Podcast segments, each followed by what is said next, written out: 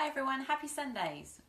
My name's Stephanie Harrison and I'd like to welcome you to a new concept of Sundays with Steph.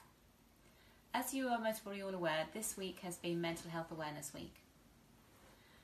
Now, some of you may be familiar with the work of J.R.R. Tolkien and the Lord of the Rings. In the book The Fellowship of the Ring, Frodo says, I wish it need not have happened in my time. So do I, says Gandalf, and so do all who live to see such times. But that is not for them to decide. All we have to decide is what to do with the time that is given. COVID 19 has resulted in all of our lives being affected in many ways. Some people are busier than they have ever been, whilst others are experiencing the absolute opposite and have spare time, more than they've ever experienced before. We've all had to pause, to change, and to adapt a new way of living, a new way of being. This last week, as I mentioned earlier, has been Mental Health Awareness Week, and the theme was kindness. And kindness is so important. Research shows it has real benefits for our mental health and our well-being on every level.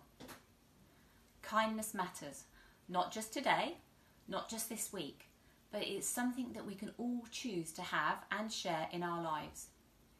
It's something that we can be open to, we can look for, and we can take action on, one act at a time. We can give the gift of kindness to others and ourselves. Some people, including myself, find it much easier to be kind to others, and I've had to learn how to be kind to myself. I've had to learn how to allow and give myself time.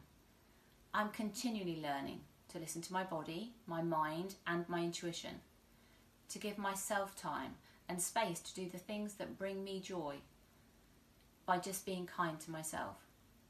Making some time to breathe, to lie in a hot bubble bath, to read, to exercise, and to meditate, and to connect with others and laugh. I love to uh, laugh often. We all relax in different ways, and your way of showing yourself kindness may be to listen to music, to dance, to paint, even enjoying new hobbies in this time that you may have, or even perhaps trying something new.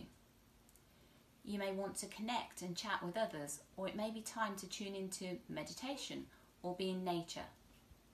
However, and whatever it is, by doing it, by just giving yourself a moment or more of kindness, you are rebalancing you.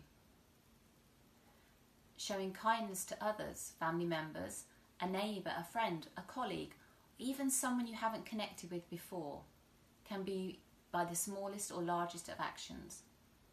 A warm smile, just a nod, a friendly tone, connecting and finding time to give someone your full attention when you're speaking with them, showing them that you care. I think we can all agree that there have been many acts of kindness occurring at this time, a time of helping others by so many people in so many different ways. Because at this time, we find ourselves able to do so. Mental Health Awareness Week isn't just about one week in the year. It's about every moment of every day.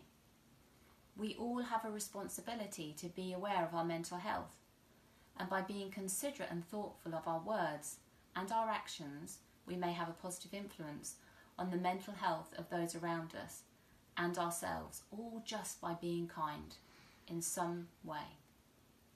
Now, let's just take a moment to reflect on some kindness that you've shown to yourself and others in the past week. And let's build on that today.